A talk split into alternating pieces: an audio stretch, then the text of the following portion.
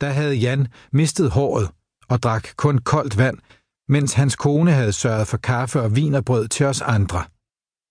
Tirsdagen efter skulle vi alle fire til møde på Crown Plaza Hotel i Ørestaden, hvor konferencen skulle finde sted, men Jan dukkede ikke op.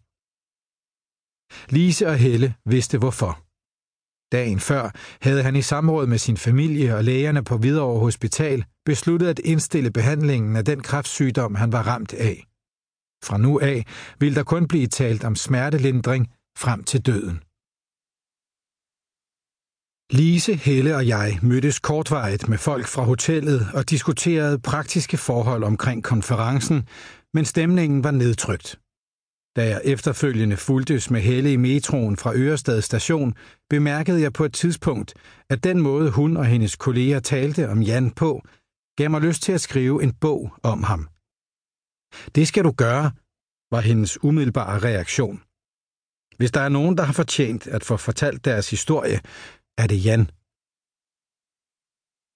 Allerede den eftermiddag sendte jeg en mail til ham, hvori jeg skrev, at jeg ikke kunne helbrede kræft, men at jeg kunne noget andet, nemlig bevare hans historie.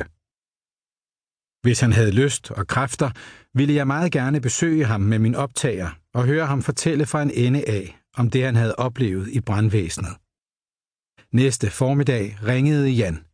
"Det vil jeg gerne," sagde han begejstret. "Hvornår kan du komme?"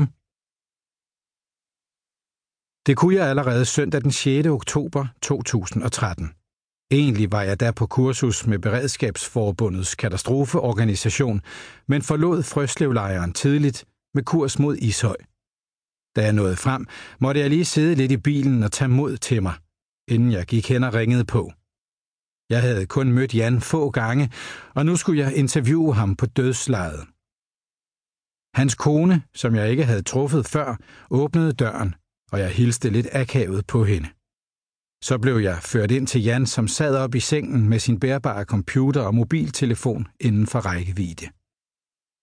Han så overraskende godt ud, nu hvor kemoterapien var indstillet, og lidt af håret atter var vokset ud. Selvom han var tynd, stod musklerne stadig klart aftegnet under den hvide t-shirt, og han gav min hånd et kraftigt klem, da jeg hilste på ham. Vi fik i alt 5 timer sammen, fordelt på den søndag og mandagen 2 uger efter. Jan lå i sengen omgivet af skrabbøger, notathæfter og fotografier fra et langt liv som brandmand. Han fortalte om alt det, han havde oplevet, om det, der gjorde ham bange, og om det, han var stolt af. De mange mennesker, han havde mødt undervejs, dukkede op i erindringen, og han tog mig med ud på indsatser, som her mange år efter stadig stod tydeligt for ham. Ved det første interview var han klar i hovedet. Anden gang jeg kom til Ishøj, havde sygdommen allerede taget mere af ham. Jeg ville gerne have lagt mit andet besøg før, men en rejse til Island kom i vejen. Det blev til de 2 samtaler. Så døde Jan.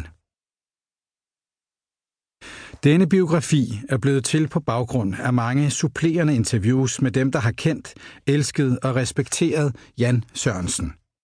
Der, hvor jeg ikke nåede at få hans egen version af historien, har jeg ladet dem fortælle i stedet. Stærke brandmænd har grædt foran mig. Hans familie har åbnet op for det, der var allersværest.